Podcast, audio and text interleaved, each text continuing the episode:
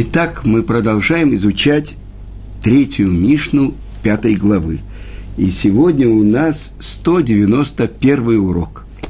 Итак, напомню вам нашу Мишну.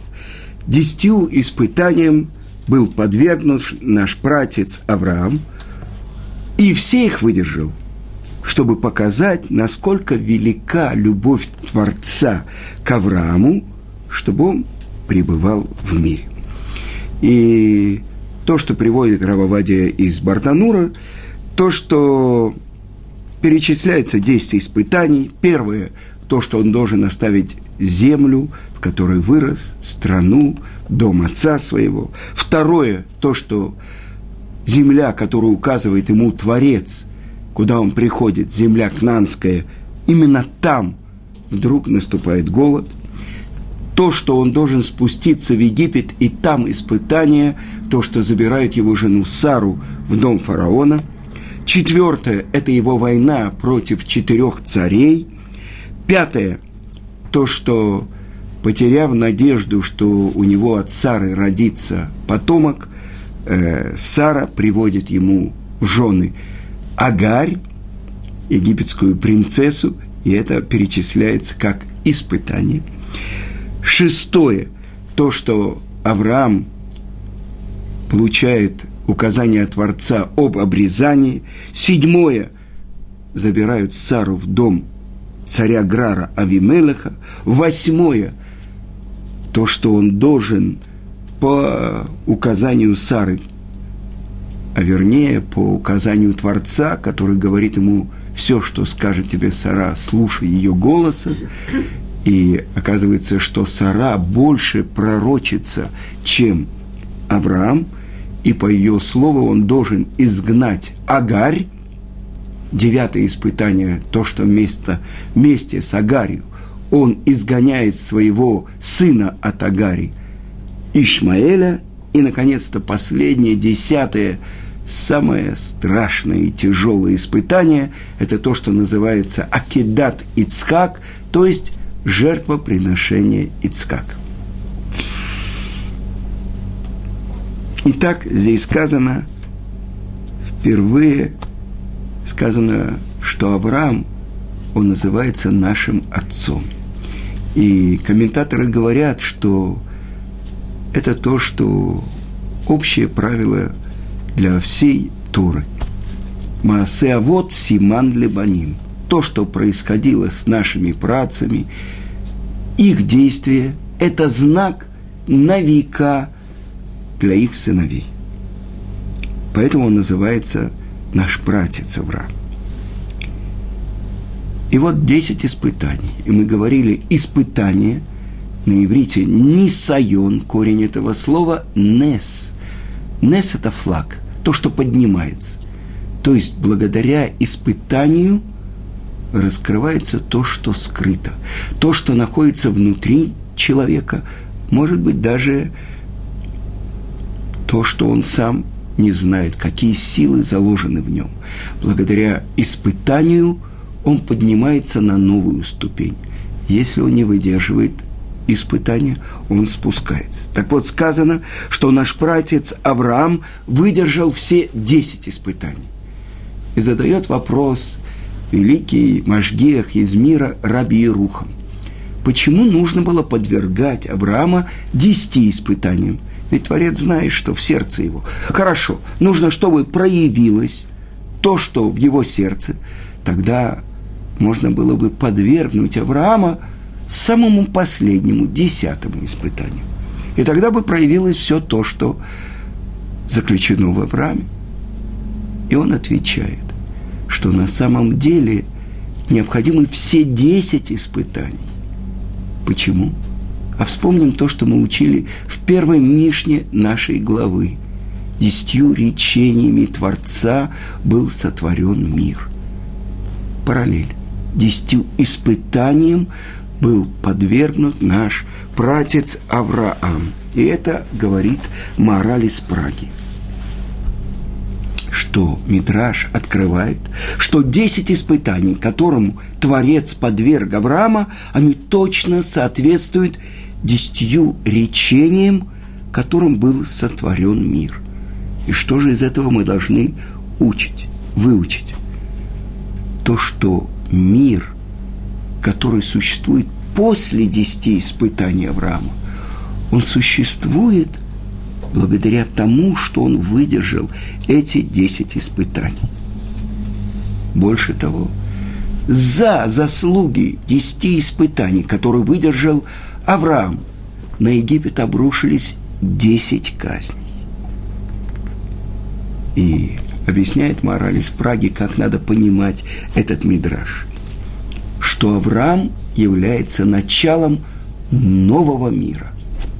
То есть все эти двадцать поколений, которые существовали до Авраама, как мы учили в предыдущей Мишне, приходили и гневили Творца, пока не пришел Авраам и не взял плату всех. То есть оправдал существование мира. Какого?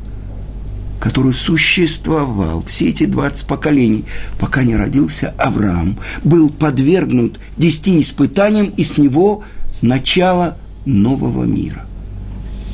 Поэтому не могло быть меньше испытаний, потому что это как фундамент. Один мой друг строит дом в Иерусалиме. Он купил старый арабский дом, оставил э, стены, и вот он говорил, что ему нужно было выкуп, выкопать глубокий колодец, чтобы э, в его доме был лифт. А как машину туда, экскаватор туда провести нельзя.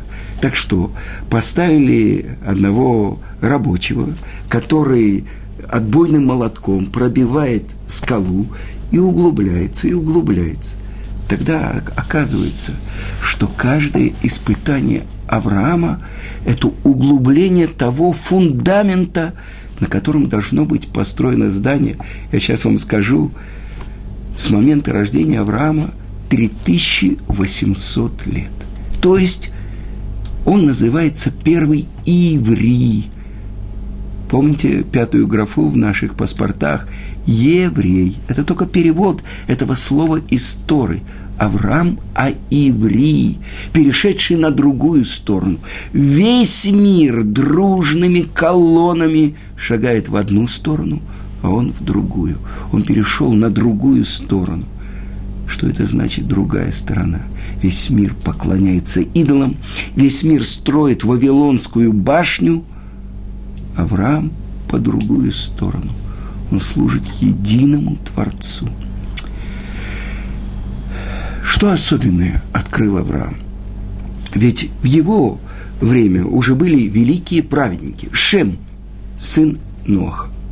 Эвер, правнук Ноаха, которые в городе Шалем обучали тех, кто хотел, вере в единого Творца. Что же такое новое открыл Авраам? И мы уже говорили. То, что объясняет Рамбам. То, что он родился в Ур-Касдим, среди идолопоклонников глупых, его отец, его мать, и он сам поклонялись идолам. Но вот одна мысль не давала покоя Аврааму. Как это возможно? Что весь этот огромный мир находится в такой гармонии, не может не быть того, кто управляет всем этим. То есть тот, кто приводит в движение весь мир. А весь мир находится в движении. И он открыл этим исследованием основу мира. Он открыл Творца мира. И здесь надо разъяснить одну из главных основ нашего понимания, основы нашей веры. Веры, я сказал. На иврите это эмуна. Вы знаете... Есть другие народы, у них есть множество вер. Есть христиане, миллиард христиан. Есть миллиард, я не знаю, может, больше, меньше, мусульман. У них есть вера. Почему-то плохой тот христианин, который задает вопросы по поводу веры. Так у них своя вера, у нас своя вера, у каждого своя вера. Да? Нет. Почему нет? Потому что понимание слова «эмуна» это верность. Это быть верным тому, во что ты веришь? Что это значит? Когда Авраам открыл источник мира, Творца, эти десять испытаний – это проверка его верности. И приводит Магараль из Праги. На что это похоже? На ятет неиман. Колышек верный. Что это значит? Если в стенку вбит колышек, и на него можно повесить любую тяжесть, он выдержит. Это верный колышек. А мой рав Гаон, рав Мойше Шапиро, он объяснял. Представьте себе огромная пропасть, а на дне есть жердочка такая. Если человек всем телом может облокотиться на эту жердочку, это верная жердочка. Она может выдержать. Так вот, оказывается, для чего подвергся десяти испытаниям наш пратец Авраам? Потому что на основе вот этого фундамента построен весь мир, в котором мы живем. Потому что до этого, так говорит Талмуд, Творец был всесильный, который на небесах. Благодаря Аврааму он стал всесильный, который на небесах и на земле. Благодаря чему? Рамбам объясняет. То, что делал Авраам. Он переходил с места на место, собирал людей и с каждым говорил на его понятном языке и объяснял им основу веры. Полагание на Творца. И я могу вам привести один пример. Это то, что приводит э, Сеферарух, его приводит Тос. Одна история про одну девушку, которая э, шла по пустыне и захотела напиться, и не было лестницы, и она по веревке спустилась в колодец, напилась, а подняться наверх она не может. И в это время проходил юноша, и он слышал крики о помощи. Он спросил у нее: кто ты? Может быть, ты шет, то есть сила нечистоты? Она говорит: нет, я еврейская девушка. Подними меня, пожалуйста, сделай милость. Он сказал: при условии, что ты выйдешь за меня замуж. Он ее поднял и тут же хотел на ней жениться. Она сказала: ну так же не принято, мы же евреи, без того, чтобы ты меня посвятил, сделал кидушин и так далее. Но я могу тебе обещать, что я выйду замуж только за тебя. И он говорит: а я женюсь только на тебе. Она спросила: кто будет свидетелем? И тогда они сказали: пробежал зверек такой, ну типа горностая, хульда, да, и бор, и этот колодец будут свидетелем. Юноша вернулся в свое место, прошло несколько лет, он забыл то, что он обещал, он женился. У него родились сыновья, и подросли сыновья, и первого укусила хульда, и он умер, а второй упал в колодец и утонул. И тогда его жена сказала: здесь что-то невозможное, что-то здесь из ряда вон выходящее. Может быть, ты знаешь, ты можешь мне разгадать эту тайну? Он говорит: я вспомнил. Я обещал одной девушке, которую я спас, на ней жениться, и я не выдержал свое испытание. Она сказала, мудрая жена: дай мне разводное письмо, гет, и иди и женись на ней. И он дал ей разводное письмо и пришел в то место, где жила вот эта девушка. И он начал спрашивать: вы не знаете, есть такая-то? Ой, это сумасшедшая. И что? Он приходит к отцу и говорит: я хочу жениться на вашей дочери. Что ты, бедный, ты молодой человек еще, у тебя еще жизнь. Она ненормальная. Если кто-то приходит к ней свататься, она кричит, она бросает в него ботинки, она разрывает его одежды. Не надо, молодой человек. Он говорит: ну дайте мне хотя бы с ней встретиться. И вот он вошел в комнату, и встала девушка, и он сказал: я хочу на тебя жениться. Она начала кричать, и тут он сказал два слова: хульдова бор. Это горностай, это самый колодец. И она потеряла сознание. Когда она пришла в себя, он сказал: я тот самый юноша, который обещал на тебе жениться. Я пришел на тебе жениться. Она сказала: а я была верна моему слову, и я выдавала себя за сумасшедшую, чтобы не выйти замуж ни за кого. И это Магараль из Праги учит. Вот отсюда мы учим, что такое верность. Эмуна. Верность своему слову. Так вот, Авраам был верен Творцу во всех испытаниях.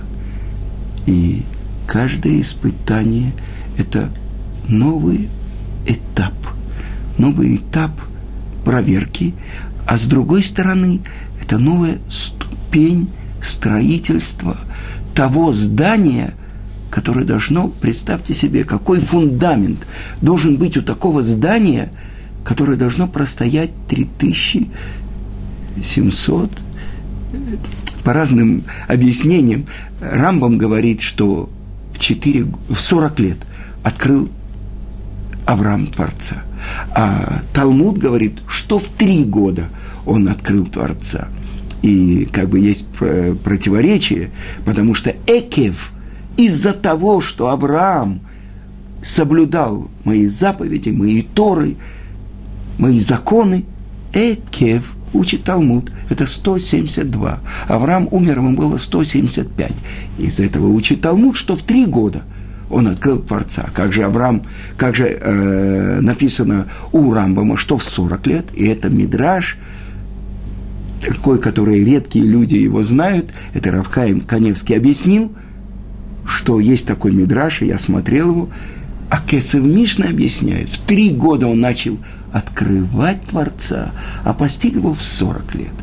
Мы знаем, когда родился Авраам. От первого человека, от Адама, он родился в тысяча девятьсот сорок восьмом году. Плюс сорок лет, вы понимаете, и это почти тысяча, три тысячи восемьсот лет этому зданию с первого еврея до нас с вами. Это то, что выучили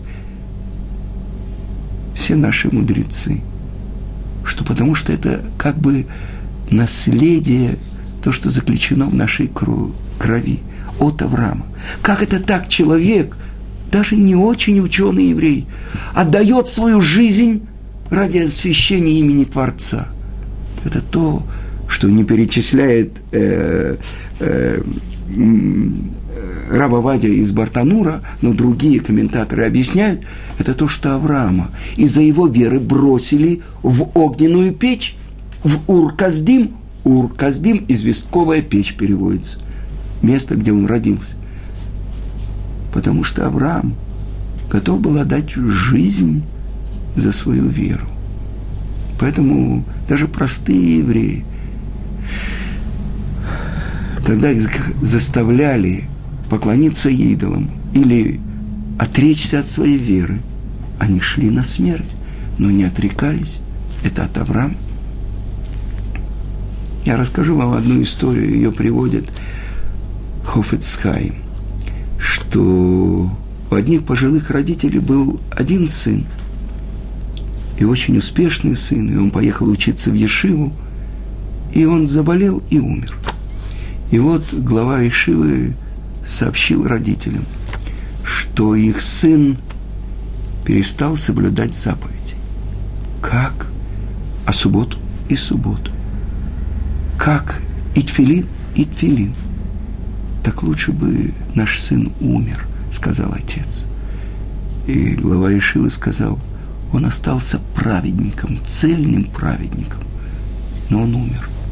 Слава Богу, сказал отец. Как может отец такое сказать? Вы понимаете? Это то десятое испытание Авраама, когда он готов был ради исполнения воли Творца отдать то, что написано в Торе. Сына своего, единственного, которого любишь, Ицхака. Так это то, что осознаем мы это или нет, но это то, что за заслуги наших праотцев мы живем в мире. И мы родились среди чужих народов. И учили мы то, что учили другие народы. Даже сейчас мы говорим на том языке, на котором мы начали говорить, когда мы ходили в детский сад, в школу, в институты.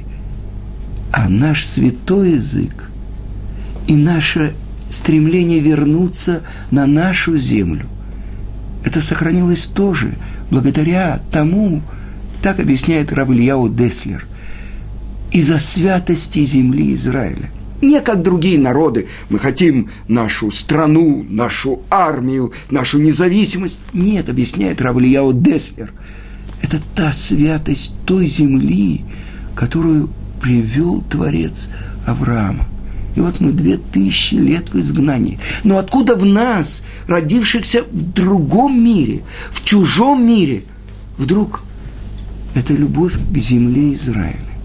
Вдруг это желание постичь наши святые буквы, наш святой язык?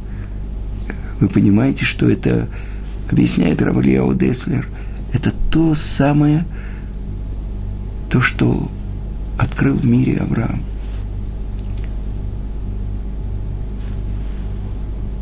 Одна из тех вещей, которые евреи, даже далекие от Торы, сохранили даже у нас, в России, в Советском Союзе. Они продолжали, многие, продолжали тайно делать обрезание своим детям. Откуда это? Что это? Аврааму было девяносто девять лет, когда он получил указание Творца. И открывается большая тайна. То, что я смотрел в мидрашах. Оказывается, первый человек, Адам, родился, то есть родился, был сотворен Творцом обрезанным. А после того, как он совершил грех с деревом познания добра и зла, вдруг он оказался необрезанным. Так вот, двадцать поколений проходило, пока Авраам получил указание от Творца: обрезан должен быть у тебя каждый мужского рода, рожденный в твоем доме или купленный за деньги. И в тот же день Авраам исполняет эту заповедь. Сколько историй я слышал от своего рава, рава Ицхака Зильбера, что память о праведнике была благословенна. Один Моэль, он должен был сделать обрезание начальнику пограничной заставы. Тот ему сказал... Они встретились где-то в другом месте. Я не могу, чтобы ты вдруг, подозрительный человек с бородкой, оказался на, на границе. Сделай вид, что ты переходишь границу. И я тебя арестую. И этот еврей пошел, чтобы проходить. Его арестовали, посадили. И тогда туда к нему принесли ребенка. И он его обрезал. А потом тайно его вывез на своей машине начальник погранзаставы. Понимаете, люди, которые были совершенно оторваны, далеки, почему-то эту заповедь они исполняли с риском для жизни. И с, если бы узнали какие-то люди, ну что вот это преступление, которое совершил этот офицер советской армии, начальник погранзаставы, отпустил правонарушителя, вы понимаете? А... Насколько вот этот Моэль готов был пойти даже на то, что его посадят по-настоящему, чтобы исполнить эту заповедь. Вы понимаете? Рав Ицхак рассказывал, что саратовский Моэль Рав Боков, он ездил по всей России и исполнял эту заповедь. И вот когда в сорок девятом году родился Рав Бенсион Зильбер, Рав Ицхак его вызвал, и когда он с особенными э, разрешением от замминистра э, здравоохранения всего, всей, всей Татарской республики, он получил разрешение, чтобы его жену выписали на восьмой день, а, че, а не через две недели, на четырнадцатый день. И когда этот Моэль сделал брит, он сказал: я уже много десятков лет не делал брит на восьмой день. И это был большой праздник. Так вы понимаете, что... Откуда это в нас? Откуда это стремление исполнить эту заповедь? Ведь на самом деле эта заповедь и связана с... даже с угрозой для жизни. И я вспоминаю еще один, одно обрезание.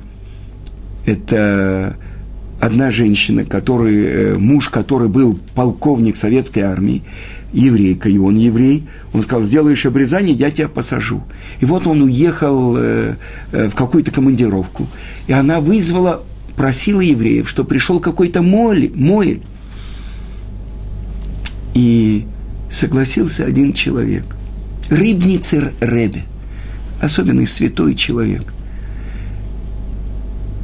И тот, кто должен был держать ребенка, это праведный еврей, который просидел в сталинских лагерях больше двадцати лет, он должен был держать ребенка. И вот Рыбницер Ребе делает обрезание, и начинается кровотечение. И он не может его остановить. И ребенок бледнеет. Мать уже начинает рвать на себе волосы. Он меня застрелит. И ребенок умрет. Все. И тут Рыбницер Ребе, который был большой каббалист, он побледнел.